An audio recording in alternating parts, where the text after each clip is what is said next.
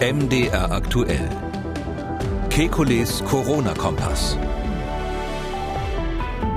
Dienstag, 28. Juli 2020.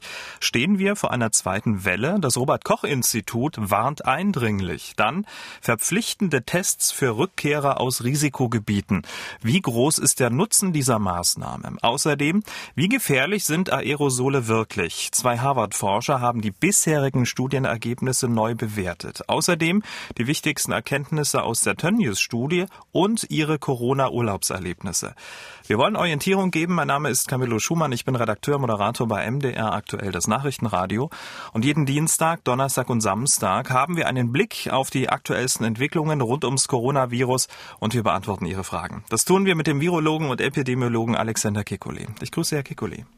Hallo, Herr Schumann. Fangen wir mal mit ja, eindringlichen Worten an. Die kommen vom Präsidenten des Robert-Koch-Instituts, Lothar Wieler. Diese Entwicklung ist wirklich sehr beunruhigend. Wir sehen viele kleine Ausbrüche die an verschiedenen Orten gleichzeitig auftreten. Und wir sehen, dass diese Ausbrüche häufiger werden. Wir müssen jetzt verhindern, dass das Virus sich wieder rasant ausbreitet, dass es sich unkontrolliert ausbreitet.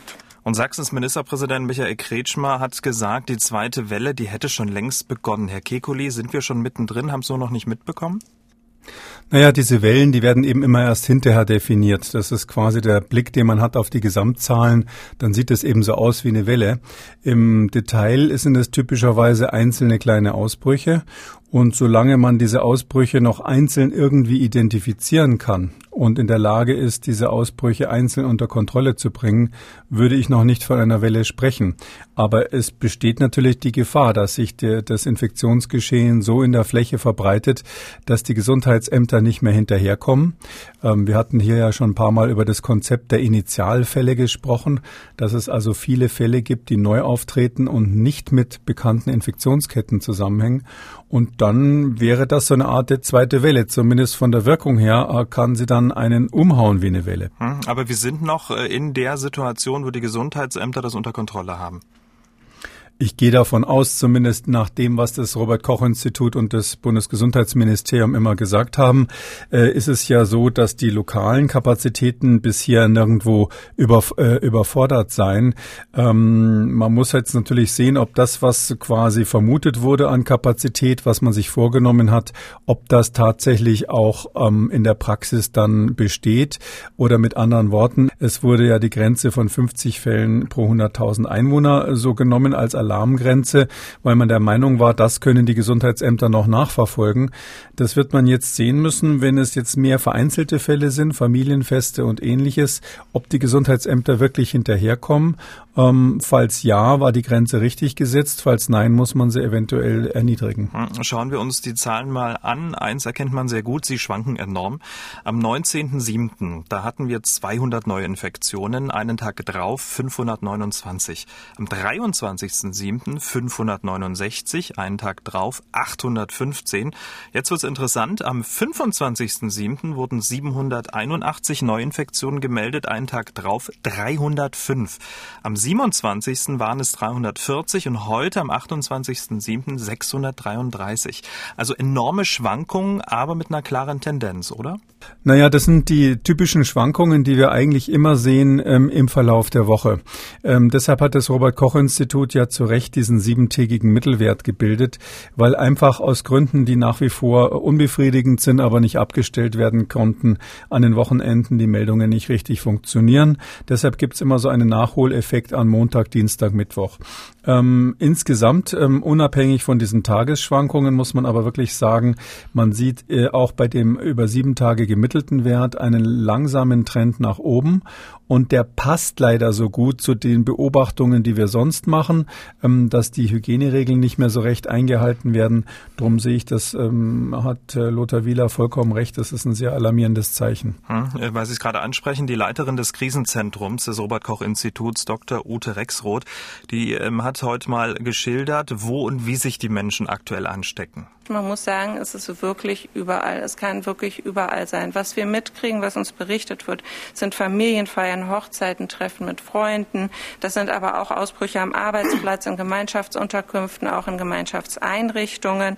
Das sind leider auch Pflegeeinrichtungen. Das sind ähm, Altenheime und auch Einrichtungen des Gesundheitswesens, wo wir natürlich besonders viel Sorge haben, wenn das Einrichtungen des Gesundheitswesens betrifft.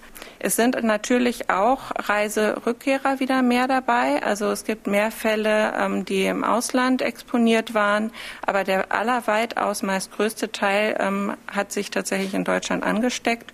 Und ähm, es gilt jetzt, diese Ausbreitung, diese Übertragungen in Deutschland weiter konsequent ähm, einzugrenzen.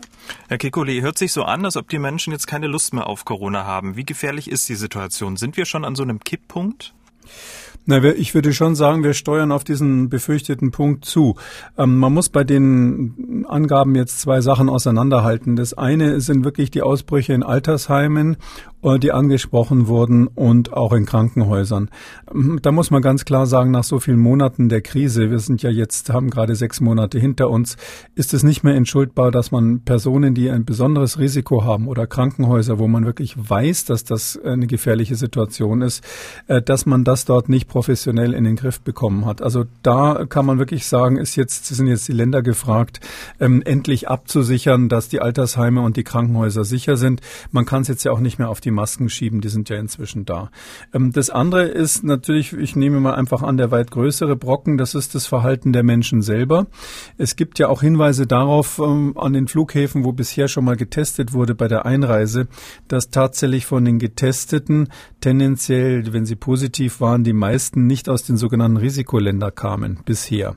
Kann viele Gründe haben, aber ähm, das deutet eventuell darauf hin, dass Urlauber sich im Urlaub ähm, unvorsichtig verhalten halten. Und das Gleiche sehen wir ja ganz offensichtlich auch bei den Menschen hier im Land.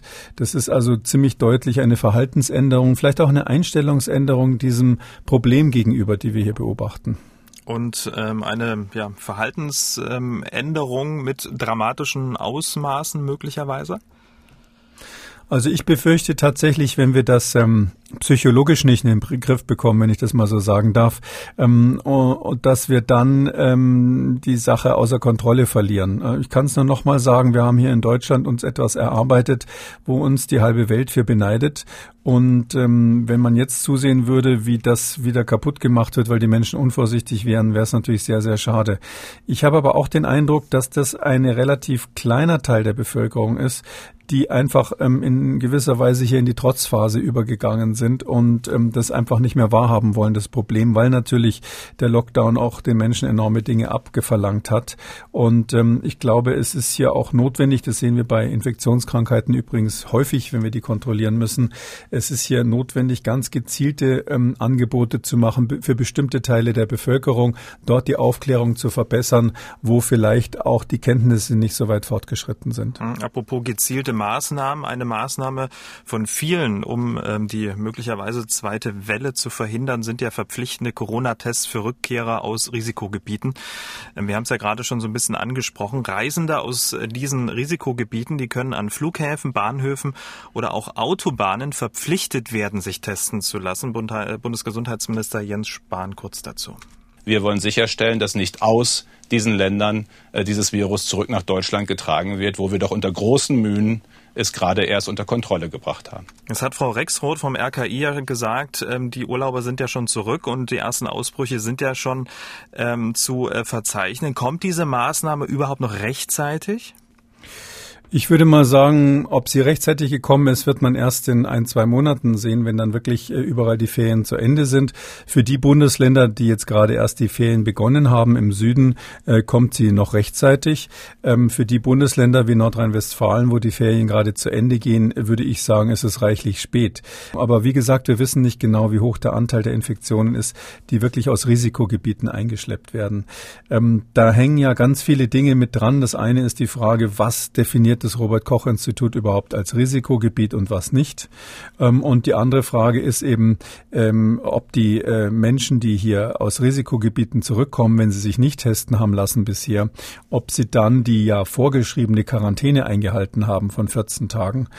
Da darf man wahrscheinlich getrost ein Fragezeichen dahinter machen. Hm, Lothar Wieler, Chef des Robert-Koch-Instituts, der hat äh, heute nochmal explizit darauf hingewiesen, dass nicht das Robert-Koch-Institut die Risikogebiete bestimmt, sondern das Auswärtige Amt in Absprache mit dem Innenministerium und dem Gesundheitsministerium. Und das wird dann auch jeden Tag aufs Neue getan. Ui, also das ist interessant. Ähm, natürlich ist in diesen Runden, außer die haben jetzt inzwischen was geändert, ähm, äh, soweit ich das äh, früher ähm, am Rande miterleben durfte, sind in solchen Runden tendenziell immer die Leute vom RKI beteiligt, weil natürlich das Auswärtige Amt und die anderen äh, oberen Behörden ähm, keine Chance haben, das medizinisch selbst zu beurteilen.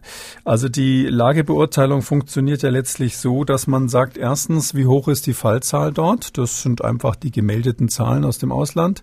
Äh, zweitens wird dann so eine Art ähm, Qualitätscheck gemacht, wie gut glauben wir es dort die ähm, Kontrolle, also wie gut werden die Fälle überhaupt berichtet und drittens, wie sind die sonstigen äh, Hygienemaßnahmen, gesundheitlichen Maßnahmen.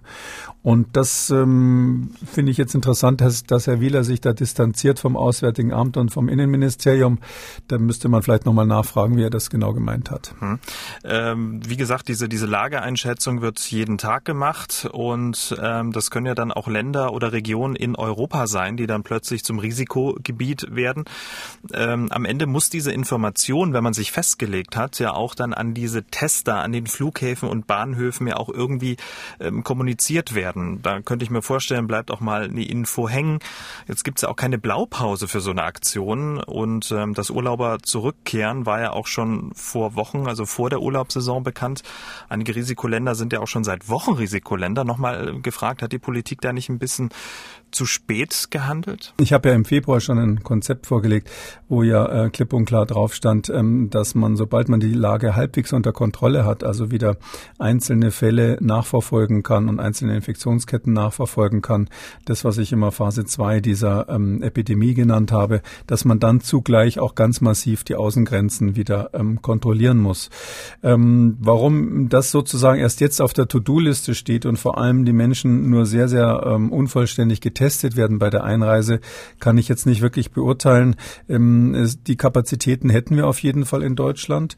Und ich glaube, in die Zukunft blickend ist, ist doch eigentlich jedem klar, äh, wenn Sie ähm, im Badezimmer den Boden trocken gewischt haben, weil vorher das Waschbecken übergelaufen ist, dann hat es keinen Sinn, den Wasserhahn offen zu lassen. Und dann sind Sie gleich wieder äh, am Anfang zurück. Und ähm, so ähnlich ist es hier, wenn wir ständig neue Infektionen von draußen äh, eingeschleppt bekommen, dann kriegen wir hier die Lage selbstverständlich nicht in, in den Griff. Und deshalb ist es ganz, ganz wichtig, egal ob es jetzt rechtzeitig ist oder nicht, dass jetzt mit absolutem Druck zu machen und auch dafür zu sorgen, dass wirklich die Menschen getestet werden, sofern sie sich in Risikogebieten be befinden. Und natürlich, ähm, das ist eine wichtige Sache, egal wer das definiert, die Risikogebiete müssen großzügig und frei von politischen Erwägungen ausgewiesen werden. Was meinen Sie frei von politischen Erwägungen?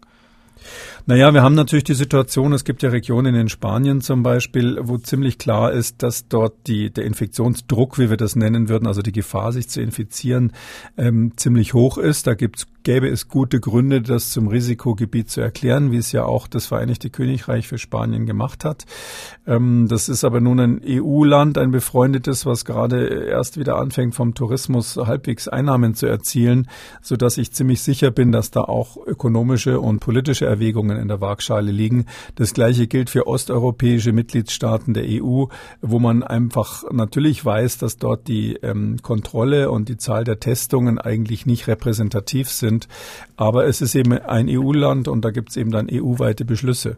Und ich bin eigentlich der Meinung, das muss man unabhängig davon machen. Die Viren interessieren sich nicht für solche politischen Strukturen. Das Auswärtige Amt, ähm, Meldung von heute, rät zum Beispiel wegen Corona nun von Reisen nach Katalonien ab. Also ist das der Schritt in die richtige Richtung?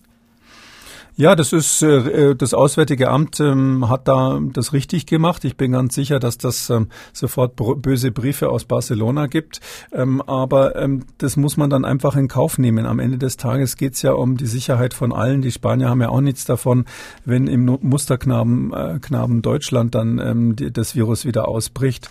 Ähm, und ich glaube, es wäre wirklich gut, ähm, wenn da, das auch wirklich in dieser, äh, sage ich mal, Feinkörnigkeit weitergemacht wird, dass man wirklich sagt, diese diese Region ist riskant und jene Region ist riskant.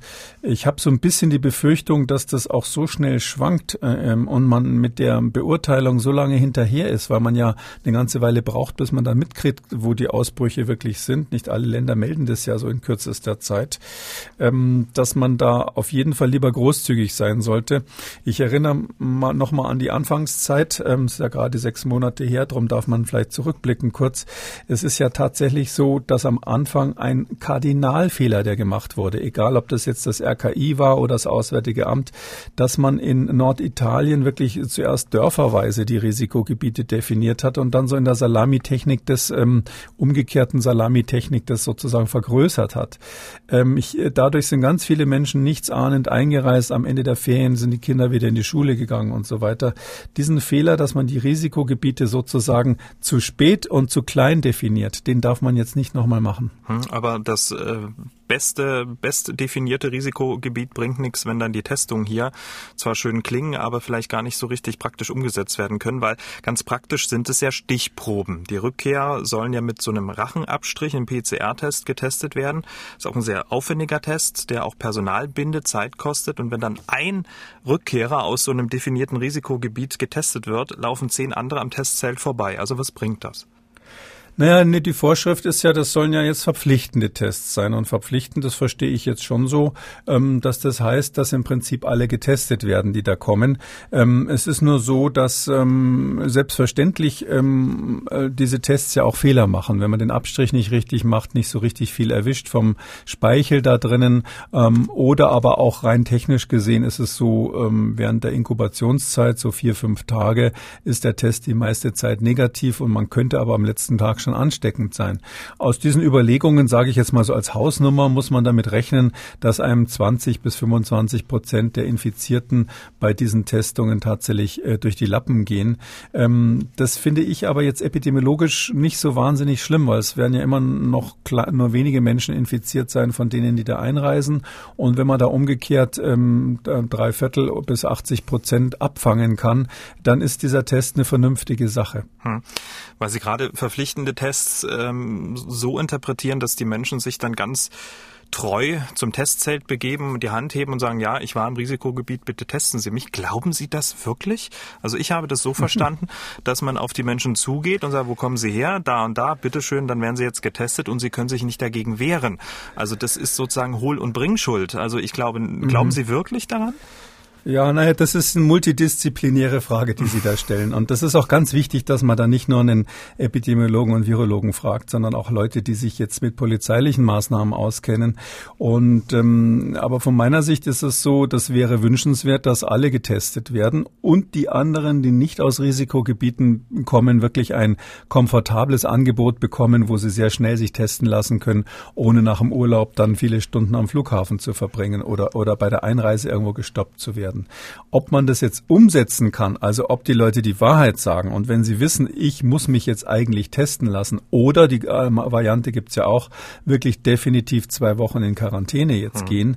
Ähm, wenn alle Menschen ehrlich wären, um, ähm, würde das funktionieren. Aber ich will da so ein bisschen den schwarzen Peter an die Grenzschutzbehörden ähm, abgeben. Äh, die haben ja Übung mit sowas. Also ähm, die haben auch irgendwie ein Auge dafür, wer, wer was schmuggelt und ähnliches. Und die müssen halt jetzt ein Auge dafür entwickeln, entwickeln oder irgendwelche Algorithmen entwickeln, mit denen sie feststellen können, ob jemand möglicherweise aus dem Risikogebiet kommt, aber es nicht zugibt. Wer das Virus äh, nach Deutschland schmuggelt. Einschmuggelt, Virusschmuggler. Sie haben es ja schon gesagt, ein Test ist ja irgendwie auch kein Test. Wenn der Test negativ ist, heißt das ja nicht, dass jemand nicht das Virus in sich trägt und der kann ja trotzdem einen Tag später infektiös sein. Susanne Jona, Vorsitzende des Marburger Bunds, plädiert deshalb für eine Kombination aus Tests und Quarantäne. Ähm, hier bei MD aktuell. Wir hören mal kurz rein. Insofern ist eine optimale Strategie sicherlich Menschen zu testen, sie dann in eine fünf bis maximal siebentägige Quarantäne, häusliche Quarantäne äh, zu empfehlen und dann einen weiteren, einen zweiten Test zu machen.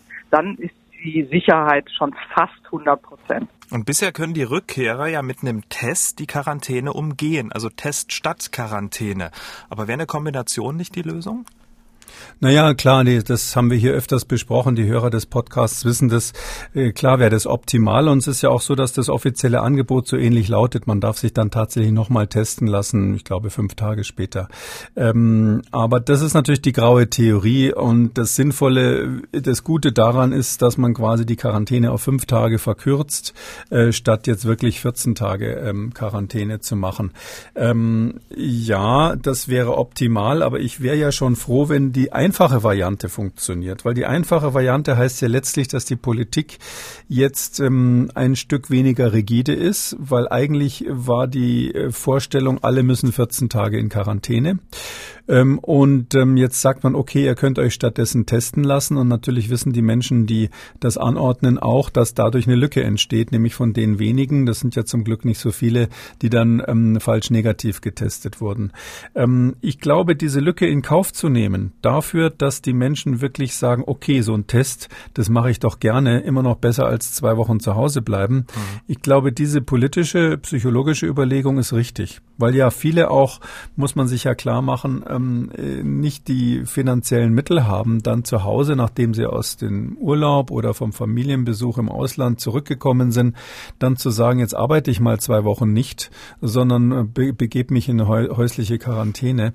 Ähm, ich glaube, das ist leichter, den Menschen die Brücke zu bauen und zu sagen, okay, testen reicht auch, wissend, dass da eine Lücke entsteht, ja. Mhm.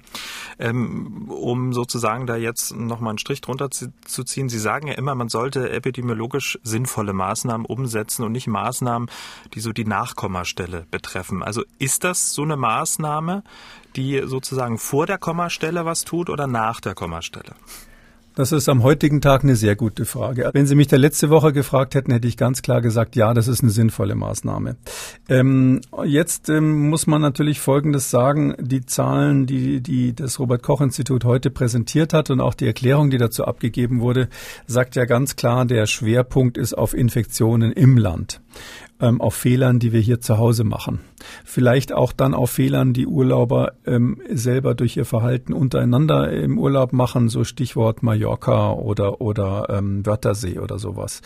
Und da ähm, muss man dann natürlich schon die Frage stellen, wenn wir uns alle so unvernünftig daheim verhalten und das Virus im Land ist und sich sowieso relativ unkontrolliert hier deshalb ausbreitet, dann ist natürlich wieder die Situation, dass das Augenmerk auf die importierten Infektionen nicht mehr so schlimm ist, weil man dann ja eigentlich von der Phase 2 in diese Phase 3 schon wieder rutschen zu droht, wo die ähm, Epidemie sich ähm, exponentiell dann wieder ausbreitet.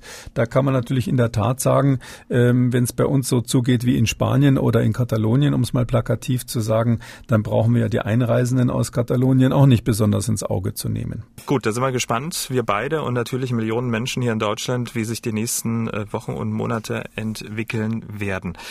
Wir kommen zum nächsten Thema. Die Ausbreitung des Virus verhindern ähm, ist ja sozusagen das Gebot der Stunde. Vor allem ja geschlossene Räume mit mehreren Personen sind besonders gefährliche Orte. Stichwort Aerosolübertragung, also die Übertragung durch winzige Partikel im Atemnebel. Ähm, über 240 Wissenschaftler, die hatten ja erst kürzlich die Weltgesundheitsorganisation aufgefordert, das Thema Aerosole wesentlich ernster zu nehmen. Nun haben Forscher der Harvard Medical School mal alle Studien, die es zum zum Thema Aerosole gibt, analysiert, neu bewertet und Sie sagen, dass es Aerosole gibt, ist unbestritten. Sie sagen aber, das bloße Vorhandensein von viraler RNA in der Luft beweist noch keine Übertragung. Und ob es zu einer Übertragung kommt, das hängt von ganz vielen Faktoren ab. Die Größe des Viruspartikels, wie viel ausgeschieden werden, wie stark das Immunsystem ähm, das Virus abwehrt, etc. etc. Was halten Sie von dieser grundsätzlich neuen Bewertung? Na, ich habe die Bewertung gesehen. Das sind ähm, Kollegen von der Harvard Medical School, ähm, interessanterweise dort Epidemiologen und äh, Spezialisten für öffentliche Gesundheit. Ähm, das ist eine sehr gute ähm, allgemeine, ähm, ein allgemeiner Überblick über die äh, Probleme, die wir haben. Aber letztlich steht da das Gleiche drin, ähm, was, was glaube ich viele Deutsche inzwischen schon wissen, nämlich, dass wir aufgrund der bisherigen Daten hauptsächlich diese die, die den Verdacht haben, dass diese Tröpfchen eine Rolle spielen, Tröpfcheninfektion face-to-face unter zwei Meter. Und dass es aber offensichtlich einzelne, seltene Superspreader-Ereignisse gibt, wo ähm, diese Aerosole eine Rolle spielen. Und das Verhältnis von beiden ist eben unklar, aber ähm, die Besonderheit dieses äh, SARS-CoV-2-Virus ähm, ist eben, ähm, dass im Gegensatz zum Beispiel zu den Masern, die ja ganz stark über Aerosole übertragen werden, ähm, die Hinweise auf die aerogene Übertragung, also echt über meterweite ähm, Entfernungen, die, die gibt es eigentlich nur in relativ wenigen Situationen. Ähm, interessant ist ja da diese sogenannte Secondary Attack Rate, also die Zweitangriffsrate. Ich weiß gar nicht, wie man das auf Deutschland, auf Deutsch sagt. Und zwar wissen wir, dass Menschen, die im gleichen Haushalt leben, in manchen Studien ja nur zu zehn Prozent ihre Mitbewohner angesteckt mhm. haben. 10, 15 Prozent in Heinsberg hatten wir solche Zahlen von 15 Prozent. Ähm, und in anderen Studien geht es rauf bis 40 Prozent, je nachdem, wie das, wie der Haushalt auch war. Wenn man zusammen beim Abendessen ist, ist die Wahrscheinlichkeit, dass man den anderen von einem Essen ansteckt, bei sieben Prozent nach, nach einer Studie und beim Einkauf ist es unter ein Prozent, also den Verkäufer zum Beispiel. Ähm, das heißt also, wir wissen, dass dieses Virus in so ganz normalen Situationen, wo offensichtlich jetzt diese Aerosole, diese feinen Partikel, die sich im Raum weiter übertragen, keine so große Rolle spielen, ähm, dass immer dann eigentlich das Virus gar nicht so infektiös ist. Das ist ja der Grund, warum wir es eigentlich ganz gut unter Kontrolle bringen können. Aber die Frage ist ja, warum man vor äh, Chorproben warnt, warum man vor ähm, Feiern in geschlossenen Räumen warnt, weil die Wissenschaftler sagen ja auch, und Sie haben es ja schon angesprochen, die Reproduktionszahl von zwei bis drei sei angesichts der großen Anzahl von Interaktionen, Menschenmengen, persönlichen Kontakten, die die Menschen innerhalb einer Woche haben, recht klein. Und Sie sagen auch, entweder sei die Virusmenge, die zur Infektion führt, viel größer oder Aerosole spielen eben nicht die entscheidende Rolle bei der Übertragung. Ne? Ja, man muss hier unterscheiden, wie dieses R sozusagen, diese Reproduktionszahl, auf was sich die bezieht. Ähm, wenn man das R insgesamt von einer, von einer Bevölkerung sich ansieht, wie in Deutschland, wo wir am Anfang Werte um drei hatten, ähm, dann ist es ein deutlicher Hinweis darauf, dass insgesamt auf die Gesamtbevölkerung bezogen diese aerogene Übertragung keine große Rolle spielen kann, sonst wäre das viel höher. Mhm. Bei Masern, wo wir wissen, dass diese luftgetragene aerogene Übertragung wichtig ist, liegt R irgendwo im Bereich von, ich weiß nicht, 8 18 oder sowas. Also diese Maximalgeschwindigkeit R0 heißt die dann am Anfang. Ähm, und ähm, das ähm, andere ist, äh, dass aber ein einzelner Ausbruch jetzt bei der berühmten Chorprobe, dass in dieser Ausbruchssituation das R natürlich in einem höheren Bereich liegen kann. Also dass jetzt quasi, wenn also eine äh, aerogene Situation stattfindet bei einer Chorprobe und man weiß, ein Sänger hat mit hoher Wahrscheinlichkeit 20 andere angesteckt in einem Ereignis, dann ist eben R in diesem bestimmten Ereignis gleich 20. Also ähm, das mittelt sich nur weg, wenn Sie die Gesamtbevölkerung anschauen, sodass mhm. das kein Widerspruch ist. Wir haben einerseits auf die Gesamtbevölkerung diese kontrollierbaren, bisher bei uns ja auch gut kontrollierten Ereignisse ähm, mit äh, relativ geringer Infektiosität, nur face-to-face. -face. Und wir haben andererseits einige Situationen, wo diese hochinfektiösen Aerogene, Aerosole entstehen, ähm, wo eben ähm, tatsächlich dann ein Mensch viele anstecken kann. Das Interessante ist, dass wir wirklich wissen, dass auch diese aerogene Übertragung durch Masken verhindert werden kann weitgehend. Und das ist eine ganz wichtige Information. Hm. Zur Maske kommen wir gleich nochmal abschließend dazu. Das würde sich ja dann auch mit den Aussagen decken, die das RKI heute äh, getätigt hat, ähm, der Bewertung von Frau Rexroth, dass es eben ähm, in ganz Deutschland ähm, diese Übertragungen sind und große Familienfeiern, Hochzeiten etc. Also es würde sich ja sozusagen auch decken. Ne? Ähm, ich kenne jetzt die Daten vom RKI nicht und das, soweit ich das weiß, werden die auch leider nicht so ganz vollständig immer übermittelt äh, von den Bundesländern und von den einzelnen Behörden. Aber es ist genau wie Sie sagen. Ähm, es geht einfach dahin, dass tatsächlich in den geschlossenen Räumen die Großveranstaltungen das Thema sind. Also ich glaube, das RKI würde uns sofort warnen, wenn diese Grundhypothese, die wir hier in Deutschland haben, ähm, die übrigens im Ausland nicht überall so eindeutig ist, aber bei uns ist ja die Arbeitshypothese, dass wir sagen, im Freien passiert tendenziell eher nichts. Ich sag's mal so salopp. Und äh, wenn es jetzt so wäre, dass man sagt, da ist bei einer Veranstaltung im Park irgendwo von Leuten, die nebeneinander ähm, gegrillt haben, plötzlich über 1,50 Meter das Virus in großer Menge äh, verteilt worden und hat zu einem Ausbruch geführt, dann würde uns das das RKI, glaube ich, sofort sagen. Oder andersrum gesagt, ich gehe davon aus, dass alle ähm, größeren Ausbrüche, die wir jetzt haben in den letzten Wochen, wirklich in geschlossenen Räumen stattgefunden haben und wir deshalb die Arbeitshypothese halten können, ähm, dass wir vor allem diese Superspreader-Ereignisse in geschlossenen Räumen vermeiden müssen. Und damit wären wir schon beim nächsten Thema. Forscher der Technischen Hochschule Mittelhessen, die haben nämlich mal getestet und sehr eindrucksvoll grafisch dargestellt, wie sich ja Aerosole in geschlossenen Räumen so verteilen. Sie haben da so ein einmaliges Niesen simuliert und wie sich der Nebel dann im Raum verteilt und auch wie der Nebel am besten abgewehrt werden kann. Und das Fazit, dieser ja, Nebel verbreitet sich extrem schnell und deshalb sei es unbedingt empfehlenswert, in geschlossenen Räumen einen Mund-Nasenschutz zu tragen. Also heißt das jetzt, die Maske auch im Büro tragen, Herr Kekulé?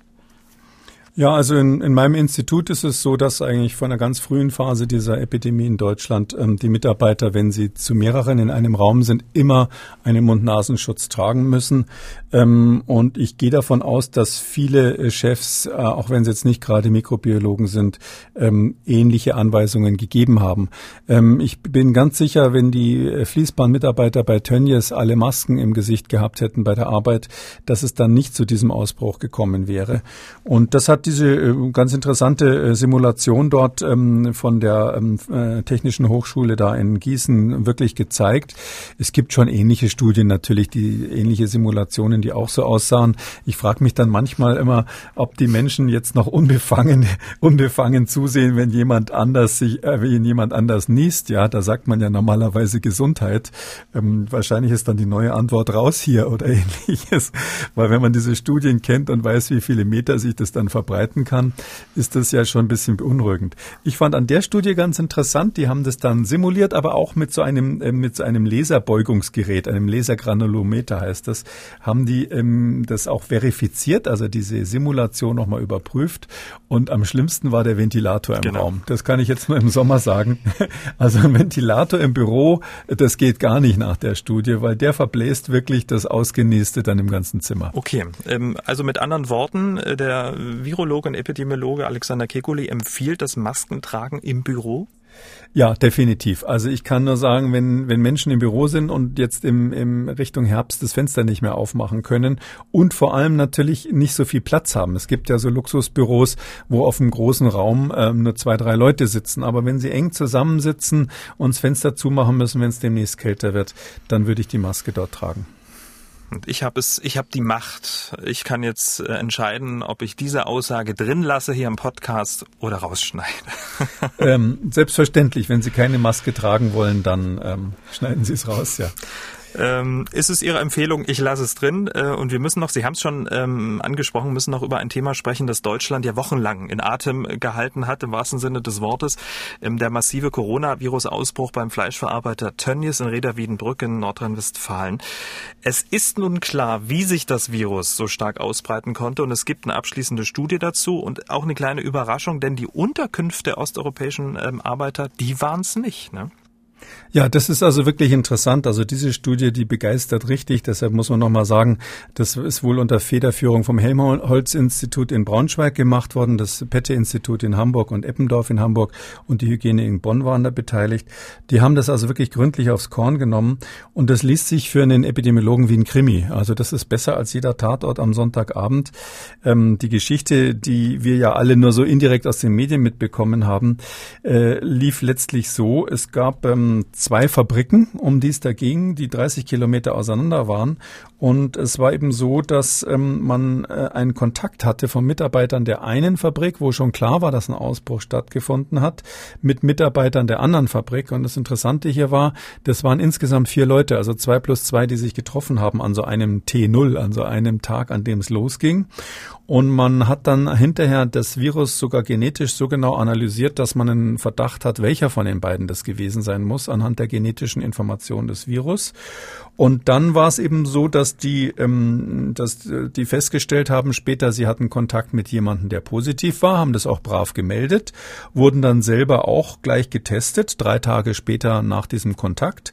Und dann hat man aber gesagt, ähm, ja, der Kontakt war so kurz, ihr könnt weiter zur Arbeit gehen. Und das war natürlich der große Fehler. Das war ein kurzer, angeblich kurzer Kontakt. Die zwei wurden zur Arbeit geschickt, während der Test noch lief. Und als dann am vierten Tag zurückkamen, dass sie positiv sind, wurden sie in Isolierung geschickt. Aber dann nahmen eben die Ereignisse ihren Lauf. Am achten Tag war die ganze Frühschicht dann schon, äh, wurde die ganze Frühschicht von, von über 140 Leuten getestet. Da waren dann 18 positiv, später nochmal nachgetestet, weitere 11. Um, und ähm, am 19. Tag haben sie dann, ähm, ab dem 19. Tag, also fast drei Wochen jetzt schon nach diesem ursprünglichen Einschleppen, haben sie dann ähm, gesagt, jetzt müssen wir mal Umfragen machen, wer mit wem sonst noch Kontakt hatte und so und haben ein sogenanntes risikobasiertes Screening gemacht. Und da wurden dann über 110 Positive rausgezogen. Und erst nach einem Monat, ab dem 31. Tag, haben sie gesagt, oh, das ist jetzt aber ein schlimmer Ausbruch, jetzt testen wir mal alle. Und dann kam das raus, was wir alle wissen, dass 1413 äh, laut dieser Studie von etwas über 6000 Mitarbeitern positiv waren. Also man sieht richtig äh, mit Schmerzen die Punkte, wo man das hätte verhindern können vorher und wo die, die Dinge stufenweise leider ähm, unterschätzt wurden mit der Folge, dass sich wirklich mit hoher Wahrscheinlichkeit, bewiesen ist das hier nicht, aus bestimmten technischen Gründen gibt es noch ein paar Fragezeichen, aber mit hoher Wahrscheinlichkeit ist das wirklich eingetragen worden von einer Person und dann schrittweise in diesem anderen Betrieb losgegangen. Hm, also eine Person sorgt dafür, dass am Ende ja 1500 positiv getestet wurden, aber entscheidend ist ja jetzt auch, wo die Übertragung stattgefunden hat. Da wurde auch ein bestimmter Ort ausgemacht. Ja, und das hat man, ähm, das war eben diese berühmte Frühschicht. 147 Leute waren in der Frühschicht, ähm, nicht alle zusammen. Also die hatten verschiedene Positionen, wo sie gearbeitet haben, natürlich auch abwechselnd. Und das muss man sich so als ein langes äh, Fließband vorstellen, wo die äh, Rinder zerteilt wurden und wahrscheinlich am Schluss das dann in diese kleinen Packungen abgegeben wurden. Das weiß ich nicht. Aber ähm, 32 Meter lang, 8,5 Meter breit war der Raum und da ist quasi dann dieses dieses Fließband durchgelaufen und jeder hatte eine bestimmte bestimmte Position. Und die haben, und der ganze Raum war gekühlt natürlich auf 10 Grad. Und die haben dann was ganz Interessantes gemacht. Die haben ähm, gesagt, wer stand denn wo von den Leuten, die infiziert wurden und wo standen im Verhältnis zu diesem allerersten Indexpatienten, der das da reingeschleppt hat. Und da haben sie wirklich ähm, quasi das zweidimensional aufgezeichnet und gesagt, wie viel Meter nach links, rechts und wie, viel Meter nach vorne, hinten. Und dann kam raus, dass also ganz klar das Risiko von denen, die im Umkreis von acht Meter waren, äh, eindeutig weit erhöht war. Also statistisch eindeutig signifikant. Und diese starke Korrelation eines Infektionsrisikos mit der Position am Fließband dessen, der das offensichtlich eingeschleppt hat, das ist also einmalig, dass man so genau äh, quasi gezeigt hat, dass dass das wirklich in dieser Distanz in diesem Raum stattgefunden haben muss. Das Gleiche haben sie natürlich dann auch epidemiologisch durchgerechnet für die Wohnungen, wo die zusammen waren, die Behausungen und auch durchgerechnet für die Busse, mit denen die dann äh, zur Arbeit gebracht wurden. Und da gab es keine solche Korrelation. Mhm. Man muss noch so ein bisschen jetzt da ähm, einen Wermutstropfen reinschütten. Man weiß natürlich nicht, weil die Personen selber nicht wirklich befragt wurden ob jetzt vielleicht die Leute, die da im Kreis vom acht Meter zusammenstehen, sich irgendwie aus anderen Gründen auch vielleicht besser kennen oder miteinander sonst zu tun haben oder äh, zusammen vielleicht auch dann in die Pause gehen oder solche sozialen Faktoren. Das heißt also, eine Infektion außerhalb dieses Raums ist nicht 100 Prozent auszuschließen, aber mit sehr hoher Wahrscheinlichkeit deutet es darauf hin, dass wir hier wirklich über acht Meter Entfernung Infektionen kriegen. Ist übrigens nicht der erste äh, Hinweis darauf. Es gibt auch ältere Studien aus China, wo ähnliches auch bis acht Meter ähm, ähm, 27 Fuß ähm, nachgewiesen nachgewiesen mhm. wurde. Natürlich jetzt äh, die große Frage, Ansteckung mit oder ohne Maske? Ja, also in, aus der Arbeit ist es nicht zu entnehmen. Ich gehe einfach davon aus, dass die dort keine Masken auf hatten. Ob es auch vorgeschrieben war, weiß ich natürlich nicht. Aber ähm, ich halte es für ausgeschlossen, dass sich ähm, so eine klare Infektionskette ähm, abzeichnet, wenn die alle Masken und natürlich dann vernünftig aufgehabt haben. Ähm, man kann natürlich was anderes daraus ableiten. Man kann daraus ableiten, dass bei bestimmten Arbeiten, insbesondere unter gekühlten Bedingungen, es ist nicht sicher, aber es ist gut möglich, dass das auch mit der Kühlung zusammenhängt auch mit diesen Ventilatoren, die die Luft da im Raum verblasen haben, dass man bei solchen Arbeiten äh, wahrscheinlich FFP2-Masken bräuchte. Das ist natürlich fürchterlich, weil das körperlich anstrengend ist und das hält niemand lange durch mit so einer Maske, wenn er körperlich anstrengend arbeiten muss. Soweit also die Einschätzung zur Tönnies-Studie. Sehr interessante Ergebnisse. Ähm, werden wir bestimmt ab und zu mal, wenn es mal wieder so ein Thema ist, darauf Bezug nehmen. Wir kommen zu den ähm, Urlaubserlebnissen unserer Hörer. In Ausgabe 84 haben wir ähm, unsere Hörer ja aufgefordert, uns mal zu schreiben, welche Beobachtungen sie im Urlaub in Sachen Hygieneregeln so gemacht haben. Also wie in den Urlaubsländern mit der Corona-Situation umgegangen wird. Herr Füllenbach war in Griechenland.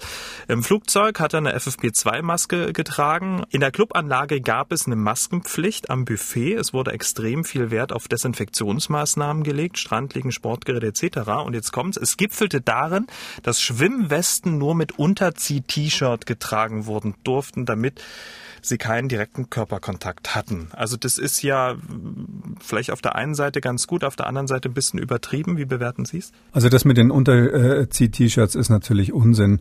Ähm, wenn man im Meer ist, dann ähm, spült sich sowas weg. Die einzige Situation, wo ich mir vorstellen könnte, wo eine gründliche Desinfektion sinnvoll ist, ist zum Beispiel bei Tauchgeräten und Schnorcheln, die man wirklich in den Mund nimmt. Aber sonst ähm, finde ich das ehrlich gesagt etwas übergründlich. Und vom ganzen Gegenteil berichtet Familie Glück. Sie war in Tschechien und ziemlich geschockt, wie dort in Marienbad mit dem Coronavirus umgegangen wurde. Es gab keinerlei Schutzvorrichtungen, ein winziges Desinfektionsfläschchen haben wir erst am dritten Tag unseres Aufenthalts entdecken können. Niemand hielt sich an Abstandsregeln, nirgends gab es einen Hinweis auf eventuell Corona-Maßnahmen. Man bediente sich am Frühstücksbuffet selbst. Wer hustet, hat das in die Hand getan. Ähm, Maske tragen war keine Pflicht. Selbst das Personal in der Küche trug keinen Mundschutz. Und für das Tragen unserer Masken wurden wir auch belächelt und verächtlich angesehen, so nach dem Motto, in Tschechien äh, bräuchte man das nicht, da gibt es kein Corona mehr. Und ich habe mal geguckt, Tschechien meldet den höchsten Anstieg an Corona-Infektionen seit knapp einem Monat. Deshalb sind auch an der Grenze ähm, zu Sachsen ähm, das Tragen einer Maske in Gesundheits- und Sozialeinrichtungen sowie der Besuch von Apotheken dann auch verpflichtend. Ähm, wie bewerten Sie jetzt, wie dort damit umgegangen wird? Na, insgesamt, das kann man jetzt nicht speziell an Tschechien festmachen, haben wir immer die Situation, dass wir äh, das so ein bisschen rein in die Kartoffeln und raus aus den Kartoffeln ist. Äh, Tschechien hat ja am Anfang sehr strenge Maßnahmen verhängt, die Einreise gestoppt und dadurch das Land eigentlich ganz gut geschützt, ähm, wenn man das so sagen darf, vor der ersten Welle. Jetzt ähm, sind die Grenzen wieder offen, die Touristen kommen und man nimmt es dort nicht ernst. Und das ist vielleicht ganz ähm, interessant zu beobachten, dass natürlich die Länder, die am wenigsten Erfahrung mit sowas haben, die äh, das bis bisher nicht ernst genommen haben, weil das Virus einfach nicht groß vorhanden war, dass die dann die größten Fehler machen, wenn das Virus doch kommt. Es gibt sogar eine gewisse Parallele zu dem, was wir in Europa gemacht haben. Wir erinnern uns, dass in Taiwan zum Beispiel oder in Singapur, Südkorea, äh, weil man das dort besser kannte von SARS damals 2003, relativ schnell die richtigen Maßnahmen ergriffen wurden. Aber die Europäer haben sich da am Anfang nicht so richtig eingesehen, warum sie da was tun sollen. Und ich befürchte, dass sowas eben auch, ähm, wie das den Tschechen geht, könnte das auch Bundesländern gehen, die sehr wenig Fälle haben. Man darf da nicht nachlässig sein, sondern man muss davon ausgehen, dass die Menschen, die noch nicht geübt sind im Umgang mit dem Virus, dass die auch besonders ähm, gefährdet sind. Und wenn auch Sie Urlaubserlebnisse haben, dann rufen Sie uns doch an 0800 322 00. Damit kommen wir zu den Hörerfragen. Diese junge Dame hat angerufen. Sie macht sich Gedanken um die geringe Wirksamkeit von Impfstoffen bei älteren Menschen. Deshalb hat sie folgende Frage. Wenn aber viele junge Menschen geimpft wären und bei ihnen die Immunität zuverlässig ist, wären doch die älteren Menschen durch den Herdenschutz sicher, oder? Danke für die Antwort. Ja, das Härtenschutzkonzept ist ganz klar ähm, eins, was man im Auge hat, sozusagen als Notfallvariante. Es wird selbstverständlich äh, versucht, Impfstoffe zu entwickeln, die auch bei älteren Menschen wirken. Gibt ein paar Tricks, mit denen man die dann verstärken kann, eventuell. Aber falls es nicht so richtig gelingen sollte, falls also die Wirksamkeit bei älteren Menschen schwach bleibt, dann bleibt noch der Herdenschutz. Das ist ganz klar. Das ist eine Option, die wir haben. Man könnte rein theoretisch sogar durch reinen Herdenschutz so ein Virus eliminieren in der Bevölkerung. Frau Müller aus Dresden hat uns geschrieben, sicher werden viele Enkel in den Ferien ihre Großeltern besuchen bzw. von ihnen äh, betreut. Also Ferien bei den Großeltern, worauf ist zu achten? So zwei, drei Tipps hätte die Frau Müller gern. Na, aus meiner Sicht ist ähm, in der jetzigen Phase, wir sind ja noch immer in einer Situation, wo das Virus in Deutschland, ähm, ich würde nicht sagen unter Kontrolle ist, aber doch sehr niedrig gehalten wird. Ähm, wenn die Kinder bisher keine Risikokontakte hatten und es im ganzen Umfeld keinen Verdacht auf Coronavirus-Infektionen gibt, dann kann man meines Erachtens das Risiko eingehen, dass die die Großeltern besuchen. Und ähm, natürlich muss man sich darüber klar sein, wenn, wenn jetzt wirklich was eingeschleppt wurde, unbemerkt, dann könnten die Kinder auch die Großeltern anstecken. Wenn noch genug Zeit vorher ist, ähm, ist natürlich immer die Möglichkeit, bevor die Kinder dorthin fahren, mal einen Test zu machen. Ähm, die sind in einigen Bundesländern leider kostenpflichtig. Wenn man in bestimmten Bundesländern ist, kosten sie nichts. Aber ich glaube, das wäre so eine typische Situation. Also ich persönlich würde wahrscheinlich den Test machen, so oder so, weil ich das nicht riskieren würde, meine eigenen Großeltern in, oder meine eigenen Eltern dann ins Risiko zu bringen. Damit sind wir am Ende von Ausgabe 87, Herr Kekuli. Wir hören uns dann am Donnerstag wieder. Bis dann, Herr Schumann, danke. Sie haben auch eine Frage, dann schreiben Sie uns mdraktuell-podcast.mdr.de oder greifen Sie zum Hörer und rufen uns kostenlos an 0800 322 00. MDR aktuell. Kekules Corona-Kompass.